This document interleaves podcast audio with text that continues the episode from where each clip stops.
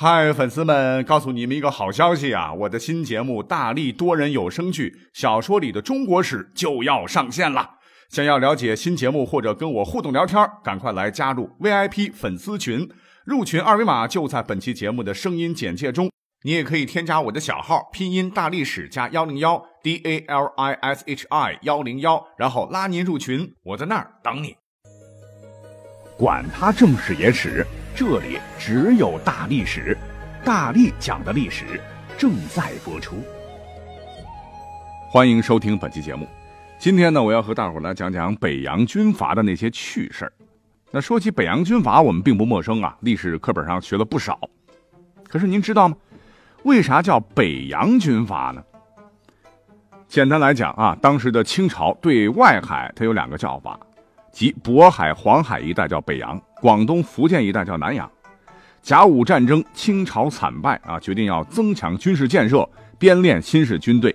所以在一八九五年十二月，就任命袁世凯编练新军。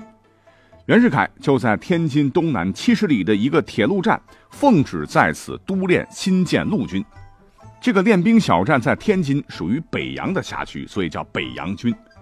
后来，段祺瑞。冯国璋、王士珍、曹锟、张勋等清末民初的军政要人，都是在袁世凯练军时从天津武备学堂中挑选出的学子，或者就是袁大头的私人亲信。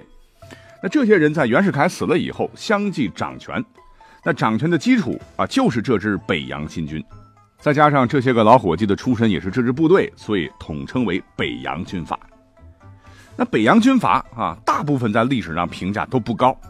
那个时代哈，中国羸弱不堪，呃，处在一个大动荡、大变革的时期。所谓枪杆子里出政权。等袁世凯一死啊，北洋军是群龙无首啊，军头们谁也不服谁，乒乒乓乓是抢粮、抢钱、抢地盘，打来打去是好不热闹。但是啊，别看这些个军阀当时个个都是牛逼哄哄，其实身上啊都是槽点满满，很值得今天拿来讲一讲。先讲谁呢？先念首诗啊。大风歌，大炮开西轰他娘，威加海内兮回家乡，数英雄兮张宗昌，安得巨鲸兮吞扶桑啊！赢得这首好诗的，就是号称山东王的张宗昌。这个老张啊，土匪出身啊，大高个，身高一米八五啊，生的是五大三粗，但是这个性格呢，特另类。赶上狗屎运了哈！民国是改朝换代啊，他仗着自个儿身强力壮，跟兄弟们是打家劫舍、拉队伍抢地盘，混的是风生水起。不是山东王嘛，所以啊，盘踞山东时，土匪作风不改啊。这老百姓，他咋知道怎么管呢？哈，收税、收税、收税啊！啥赚钱就干啥，贩卖鸦片、勾结日本捞钱，把齐鲁大地霍霍的是乌烟瘴气。这老兄弟啊！一生绰号非常多，比如别人都叫他“狗肉将军”，不是因为他爱吃狗啊，因为这个老伙计特别嗜赌啊，尤其喜欢玩骨牌。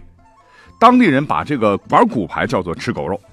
你别看他哈，搜刮民脂民膏不差钱但是特别抠门比如说在赌博上啊，他从来就没输过，不是他牌技好，而是他输不起。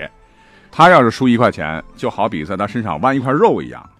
所以跟他一块玩的，你说谁敢得罪他哈？赢一回钱，这脑壳子没了，只能是让他赢。他是玩爽了哈，赢得金山银山；输的人家底都没了哈，忍气吞声，只能在背后骂他“狗肉将军”来出口恶气。那他呢，还有个外号也比较有名，叫张三多。有一回跟别人聊天啊，别人说到三民主义，这个张宗昌就很自豪啊，俺也有主意啊。这旁边人问他何主意嘞？他说：“三多主义，钱多，兵多，姨太太多啊！听的人是直接吐血。与三多主义相对应的啊，他还有一个外号叫做三不知：兵不知有多少，钱不知有多少，姨太太不知有多少。这听着就够气人的。这三点老张其实真没说瞎话啊！别看他是掘地三尺搜刮民脂民膏啊，他还嫌少，是经常的向银行、钱庄、商会大宗借款贷款。”把整个济南城一百多家银行、钱庄给整倒闭了。那关于他姨太太的，正式的、非正式的、长期的、短期的，他确实不清楚多少个。那根据史料啊，一九三二年他在山东被韩复渠刺杀，棺材运到北京啊，当时到站接灵挂孝的太太数起来就有二十五个。哎，除了五姨太啊年龄稍大，其他最大的不过二十五六岁，最小的才十四岁。关于这一点啊，有他的诗为证，无题啊，他写的：“要问女人有几何，俺也不知多少个。昨天一孩喊俺爹，不知他娘是哪个。”啊，你说就是这么个玩意儿。那天天抽大烟、赌博、玩女人，那兵多少他哪管这么多哈？当然也就不知道喽。而且他这个人干事儿特别出格啊。你比如说，当年山东大旱，这个张宗昌看到是禾苗尽枯啊，刚开始啊，按照风俗习惯嘛，所以他还率着大官小官到龙王庙啊虔诚祈雨，结果是一连几天没灵验，可把他给气坏了哈，直接命令炮团摆开大炮，是通通通啊，对着老天是一阵猛轰。哎，这说来也怪，暴雨如注啊，这让他非常得意。瞅瞅啊，老天都怕我。别看啊，张宗昌是贪财好色，没上过学，但是啊，他凭着对文学的满腔热情，还最终啊靠速成啊成了一个出过诗集的诗人。这个诗作就是《孝坤诗抄》。那刚才这两首是从这里摘的。那下面要读到的这首佳作，是张宗昌到济南大明湖畔游玩的时候，随从沿路给他讲了刘鹗、杜甫对济南风光的评价。是张宗昌当时听完以后，很认真的说。杜甫的老伙计是谁？那他会打炮吗？之后就有了这首《游济南大明湖》，请欣赏。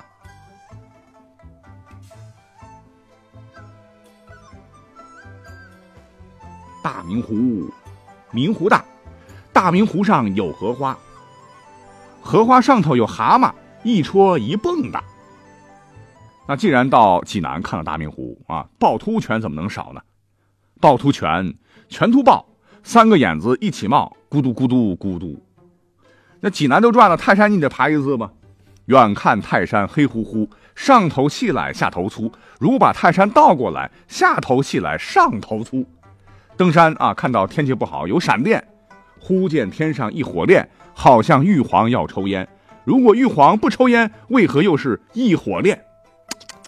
好诗啊，好诗啊！不愧是北洋军阀中逗逼的段子手。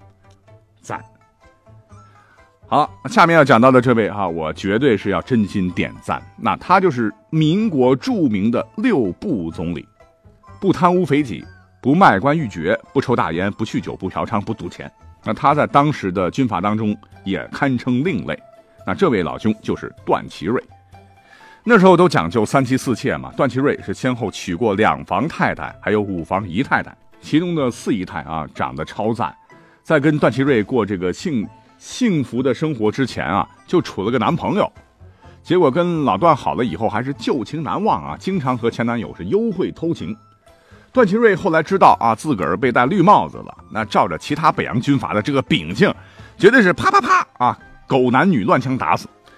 但是人家段祺瑞没有啊，反而是像嫁女儿一样，给四姨太很多的陪嫁，是吹吹打打，亲自把自个儿的女人。嫁到了第三者的家里啊，成全了一对家人。那这在当时的社会简直了不得啊，惊世骇俗啊，在当时被传为一段佳话。要说这段祺瑞啊，品性真不错啊。你想，作为一国首脑啊，当时给段祺瑞送礼的人那海了去了，但是他呢，从来不收礼，要收就收脑白金。只有两次是例外哈，一次是大帅张作霖，有一回给他送来了一些东北特产啊，不值几个钱儿。但是段祺瑞就是死活不收，送的人都没辙了啊！说你不收，我回去就被修理啊！段祺瑞才勉强收下了两条江鱼。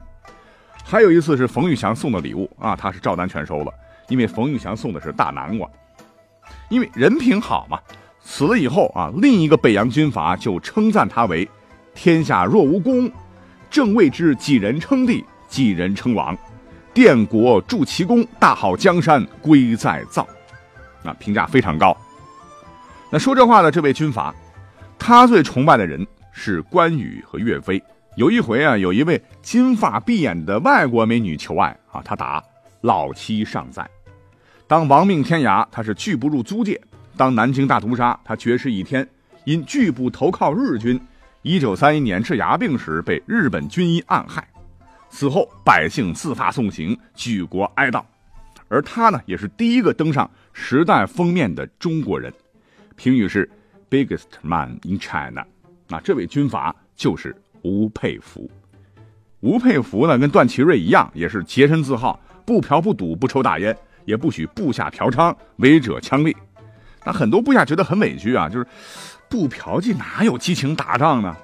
老吴别看是军阀哈，讲得很好。他说，战场是神圣的战场，容不下不洁净的人。那这种身不干净的人，神明是不容许的。嗯，部下一听，有人不服，反问：“那咱杀人也神圣吗？”吴佩孚直接无言以对。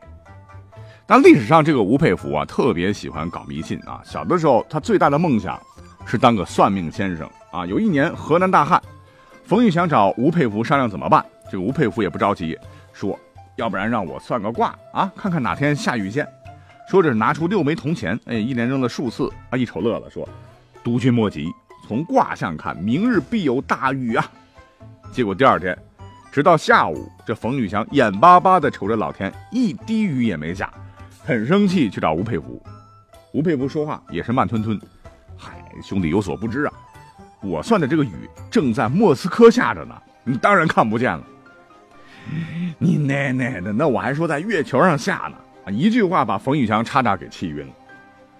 好，那刚才说到了哈，狗肉将军张宗昌很抠门啊，但是下面我要讲到的这位啊，那抠门真是抠出了水平，无人能及啊。那这位就是著名的相声演员，我想死你们了的冯巩的曾祖父冯国璋。那当年张勋复辟失败啊，冯国璋接黎元洪做了代理总统，从南京搬到了北京，住进了中南海。按道理说工资还可以。可是过惯富裕生活的冯国璋啊，还是觉得这个日子过得紧。当时也不知道谁啊出了个馊主意，说中南海里的湖里面有好多鱼，捞起来能卖不少大洋。冯国璋一听，眼睛直接放光啊啊！把当时中南海里的从明朝到清朝，管它啥品种啊，积攒下来的鱼，直接捕了个干干净净。鱼肥嘛哈，整个北京城一时间鱼价严重下跌。大大小小的饭馆啊，全供应的是中南海的鱼，所以啊，冯国璋死了以后啊，有人专门写了一副挽联，说“南海鱼何在，北洋狗已无”。嗯，这不是骂他吗？哈，为什么说他是北洋狗狗呢？因为当时的王世贞、段祺瑞和冯国璋被人称之为北洋三杰，王世贞为龙，段祺瑞为虎，那到了冯国璋这里是急转直下啊，成了狗。